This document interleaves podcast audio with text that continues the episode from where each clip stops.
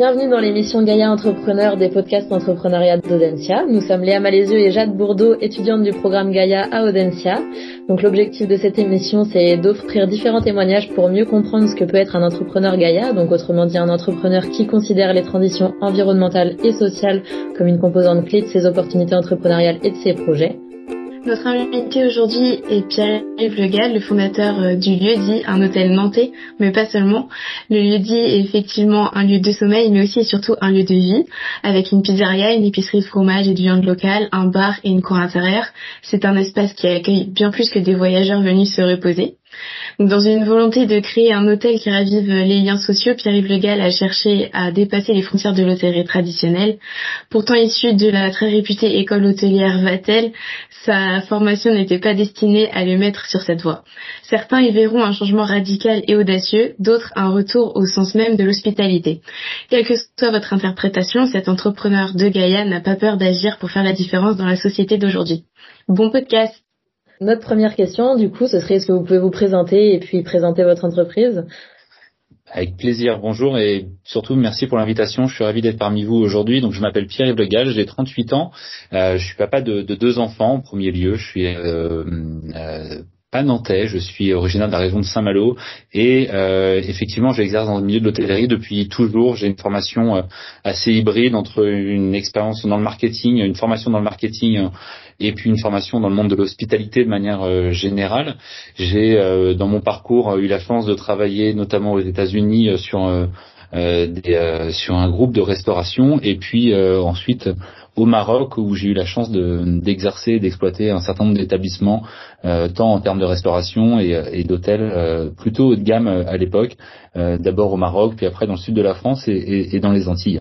j'ai une société qui s'appelle Arzel initialement et Arzel, mon métier depuis 2012, c'est l'accompagnement de projets hôteliers pour des, des petits groupes hôteliers, des investisseurs, des promoteurs euh, que j'accompagne et que j'ai accompagné sur euh, la création de concepts, souvent des concepts avec des pas de côté, avec des concepts originaux et des, et des projets qui étaient euh, naturellement singuliers. Alors ça a été des auberges jeunesse, donc toute la génération qu'on a appelée la génération hostel, des auberges familiales, un hôtel dans un stade, un stade de foot, pardon, des écologes, beaucoup de projets qui avaient remis un petit peu cette notion de, de la restauration et du lieu de vie au cœur de de leur programmation et au cœur de leur euh, de leur parcours client. Et euh, ça, c'est ce que je réalise et ce que je fais depuis euh, depuis 2012. Tout, tout, ce parcours de, de, de, conseil, il était, il était la conséquence d'un constat, c'est que j'étais un hôtelier sans hôtel. J'étais dépourvu de, de, ce vrai terrain de jeu et, et avec une vraie frustration, celle de se dire, j'accompagne des projets, je conseille des projets, je copilote des projets, mais j'avais toujours cette frustration de se dire j'avais envie d'avoir mon propre terrain de jeu et d'aller exprimer à la fois euh, mes compétences, mais surtout mes convictions et de ce que ce en quoi je croyais euh, dans le monde de l'hôtellerie, dans le monde de, euh, de, la restauration, qui euh, est finalement un monde assez, une industrie assez traditionnelle, qui, selon moi, peine à innover, à sortir un peu des sentiers battus et qui, et qui finalement a du mal à séduire et à séduire à nouveau une clientèle qu'on a un petit peu perdue en termes de, en termes d'hôtellerie. Donc c'est dans ce cadre-là que j'ai repris en en 2020, en plein Covid, une, affaire, un établissement qui s'appelait l'Hôtel Bar Le Longchamp, dans le quartier Longchamp-Sainte-Thérèse à Nantes, et qui euh, avait été un hôtel en, fin de cycle. Et fin de cycle, c'est la, version polie, il était totalement rincé, euh, qui est un hôtel de 26 chambres avec euh, encore les WC sur le palier, une étoile, avec un petit bar PMU en, rez-de-chaussée. Et puis on a, à l'époque, commencé, le projet du lieu-dit. Ok, merci. Maintenant, prochaine question. Comment avez-vous eu l'idée de débuter ce projet? Donc du lieu dit. Mm. Alors le, projet, il est venu, euh, il est venu d'abord d'un constat. Euh, il est venu vraiment de, de, de, de, se poser la question de quels étaient, euh, quels étaient les enjeux du, du secteur, de mon secteur d'activité. L'enjeu général, il était premièrement de se dire, en termes d'hôtellerie, comment on fait en sorte que l'hôtel devienne redevienne un commerce de proximité. L'hôtel, vous passez vous devant des, hôtels chaque matin, chaque soir euh, dans la ville dans, dans, laquelle vous vivez, et puis finalement, tant en termes d'architecture, de design, euh, d'aménagement, il y a un lobby, il y a un sas, il y a un desk, on vous demande pourquoi vous êtes là, où vous allez, ce n'est pas du tout poreux au sens architectural pardon du terme. Et euh, de faire en sorte que on puisse d'abord déployer l'ensemble de nos espaces, parce que nos espaces sont très grands dans les hôtels, d'abord à destination des, euh, euh, des, locaux, des riverains à proprement dit. Ça, c'était le premier enjeu, c'était recréer euh, un effet de, proximité. Le deuxième enjeu, c'était ce que je commençais à préciser tout à l'heure, on a perdu la bataille du Airbnb, vis-à-vis d'Airbnb en tout cas, parce que finalement, on a on a au fur et à mesure des années enlevé le service, euh, tout ce qui faisait et qui créait de la valeur autour de la chambre. Certes, nous vendons une chambre, mais ce qui nous permet de bien la vendre, de satisfaire un client, c'est tout ce qui va aller autour de tout ce qui ne se facture pas. L'accueil, la réception, de la restauration, du bar, du bien-être, de l'événementiel et tout ce qui va vraiment ajouter de la valeur ajoutée euh, à notre établissement et le but c'est de se différencier à nouveau entre nous hôteliers dont c'est le métier et euh, des euh, loueurs particuliers qui vont mettre une chambre en vente avec une boîte à clés, une jolie photo, un bon tarif. Nous on doit pouvoir se différencier de tout ça et apporter ce qu'on sait faire en plus, c'est-à-dire le service. Donc ça, c'était le deuxième constat. Et le troisième constat, c'était de se dire euh, pourquoi ne devons-nous pas être encore et à nouveau, en tant qu'hôtelier, un démonstrateur de modernité? En fait, si, vous observez, si vous analysez un peu l'hôtellerie à, travers les âges, entre guillemets, c'est un formidable objet à analyser l'hôtel parce que c'est euh, ces établissements dans lesquels on allait découvrir des innovations, des nouvelles tendances, des nouveaux usages. On y a découvert les premiers ascenseurs, le premier Wi-Fi, la première salle de bain privative, euh, le premier repas à l'assiette, les premiers fax. Et puis euh, finalement, on a un peu oublié ce rôle de, démonstrateur.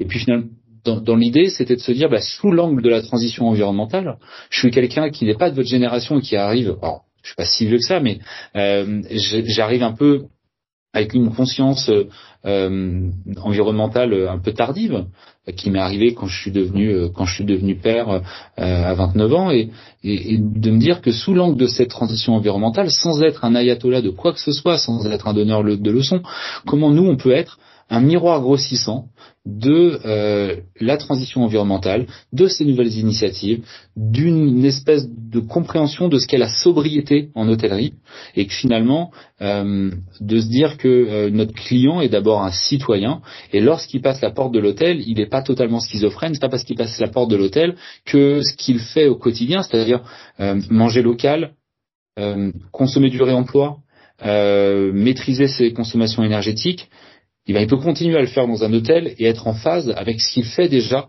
dans la sphère privée l'expression de, de, daron de dire t'es pas à l'hôtel à tes enfants, bah, faut qu'on sorte un peu de ça. C'est pas parce que t'es à l'hôtel que tout redevient open bar. C'est pas parce que t'es à l'hôtel que tu peux prendre des douches de, de, de 25 minutes. C'est pas parce que t'es à l'hôtel que tu vas manger des fraises en plein hiver. L'idée c'est vraiment de, de, se dire que l'hôtel doit être la continuité de nos actions du quotidien. Et donc c'est dans ce sens-là qu'on a euh, euh c'est dans ce sens-là qu'on a euh, monté le, le, le, le, projet du euh, le projet du lieu dit. et, et l'enjeu il était vraiment de, de de réfléchir à l'ensemble de ces euh, euh, de ces enjeux et de ces constats.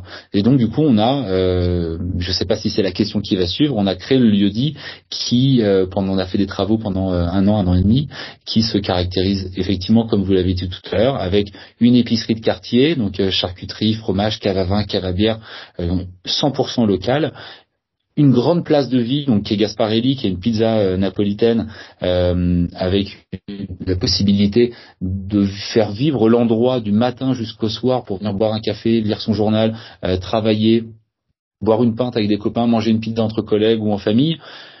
L'espace extérieur qui est, qui est la halle, euh, la halle c'est à la fois une continuité de terrasse. On a un bateau qui, euh, qui est une salle de réunion, euh, qui était un ancien, qui était une épave qui coulait dans le, dans le port de Noirmoutier, pardon, et qui qu'on a réhabilité en salle de réunion.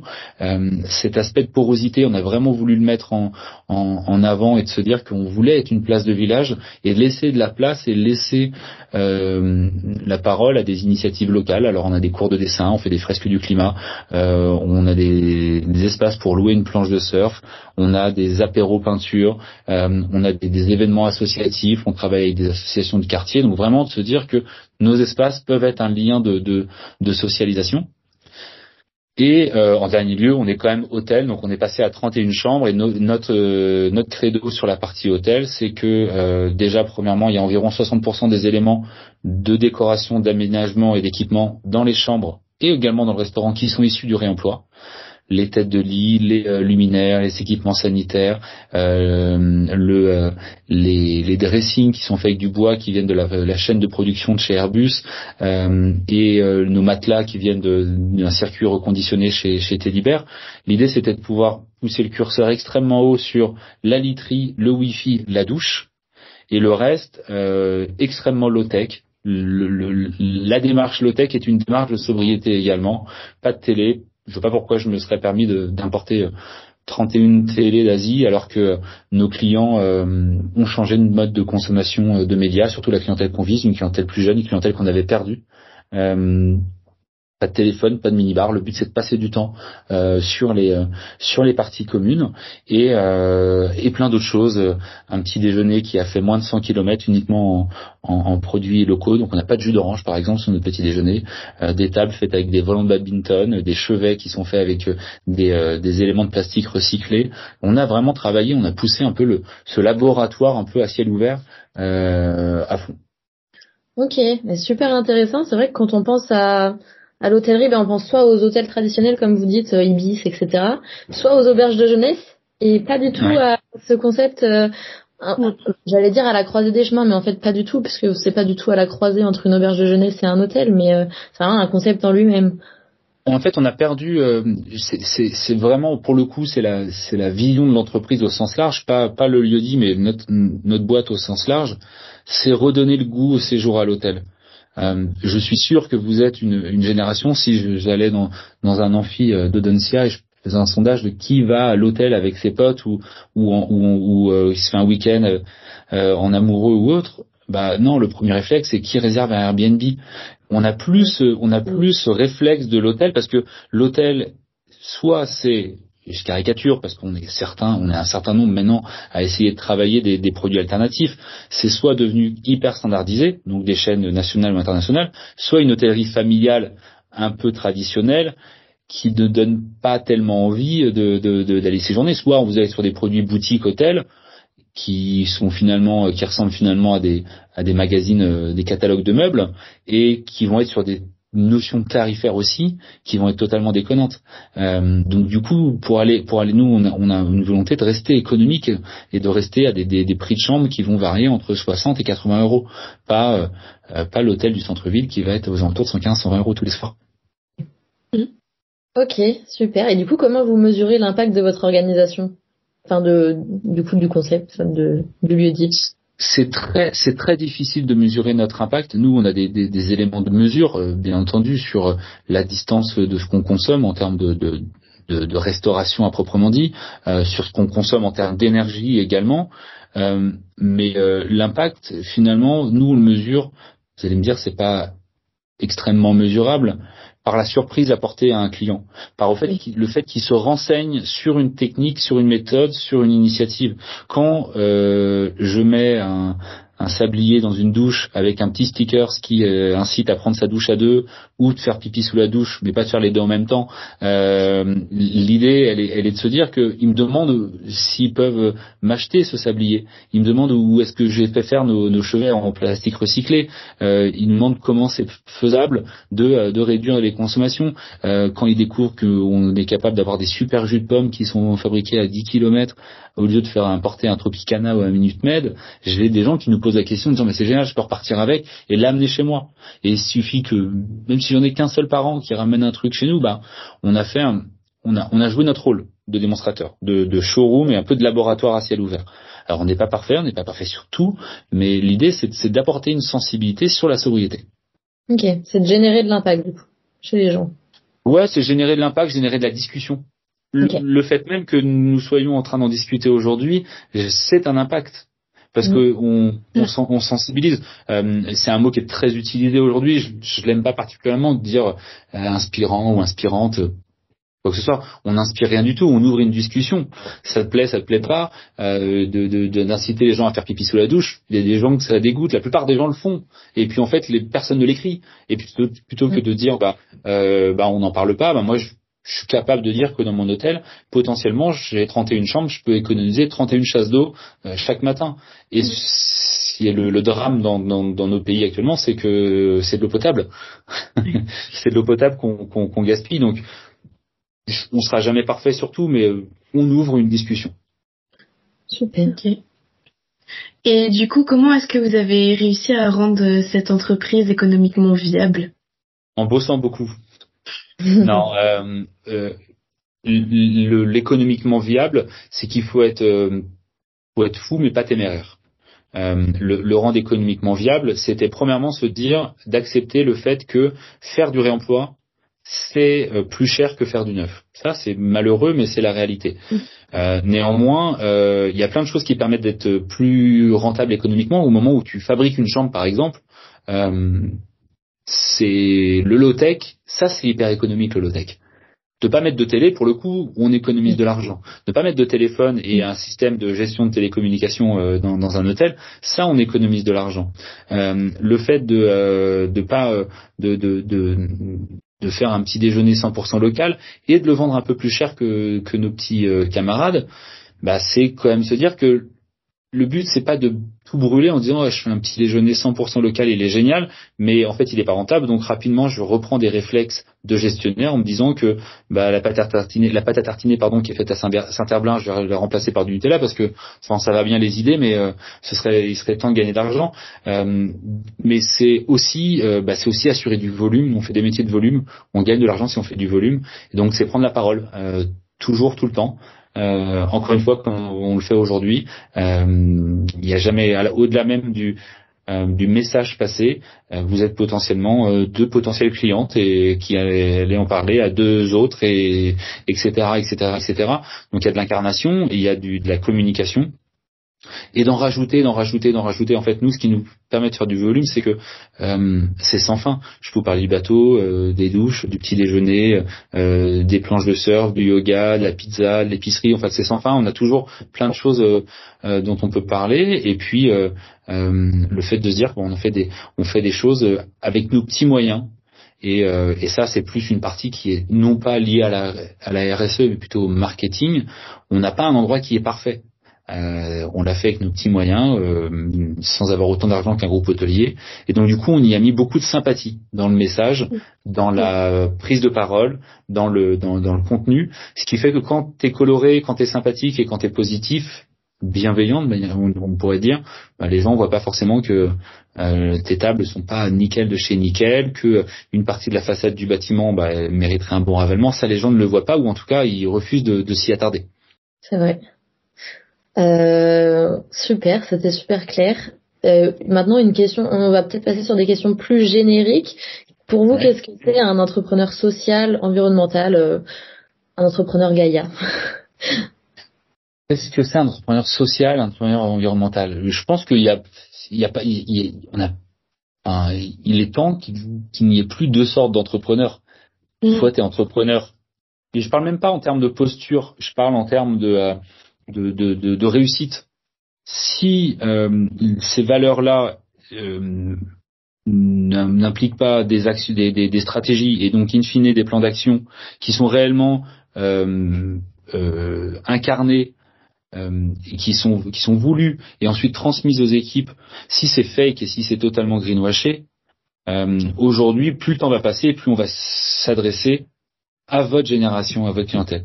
Et vous, vous avez un radar à, à, bullshit sur, sur cet aspect-là qui est extrêmement fort.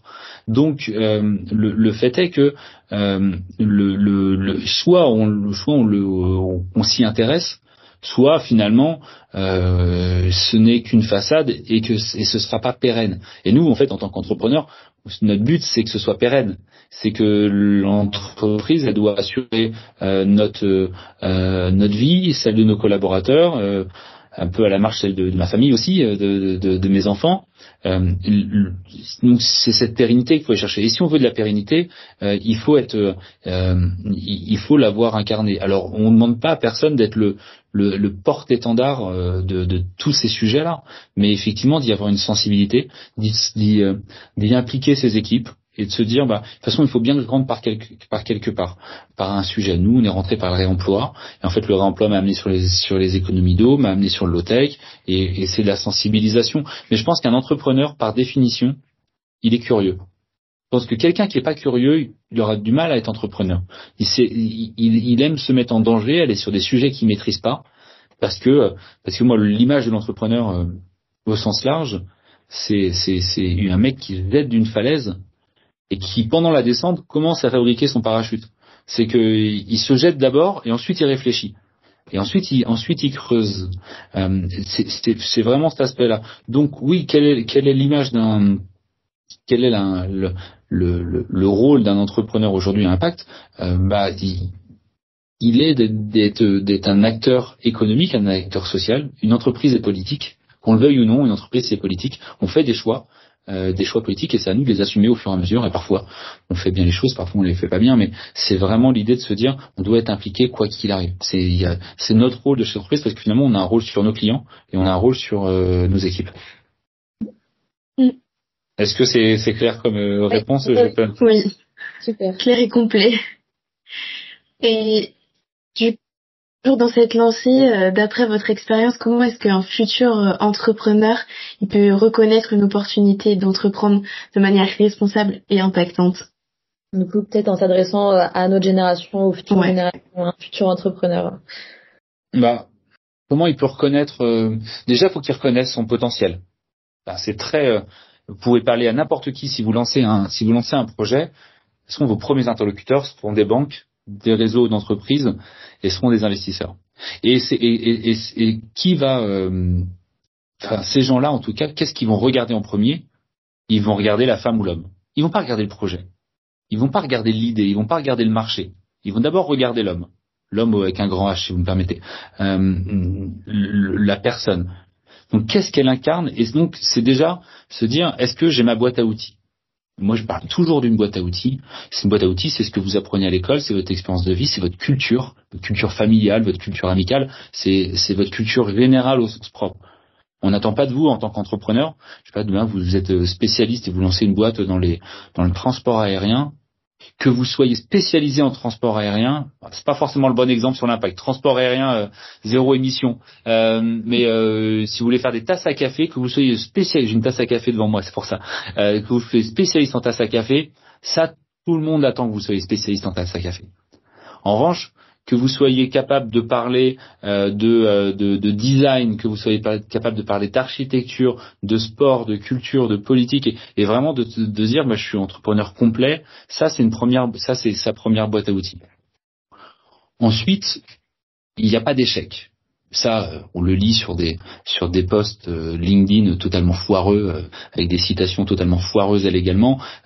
mais ça va mieux en le disant il n'y a pas d'échec, il n'y a que des, des, des étapes de, de, de, de, de on apprend. Construction on personnelle. Ouais, de, de, construction. Moi, on pourrait faire un autre podcast si vous voulez sur tous mes sur tous mes plantages. Et Dieu sait que j'en ai eu. Je me suis planté plein de fois. J'ai fait des belles belles conneries en tant que salarié, en tant que chef d'entreprise. Euh, il faut apprendre à se planter, à se dire voilà, je me plante et c'est pas c'est pas très grave.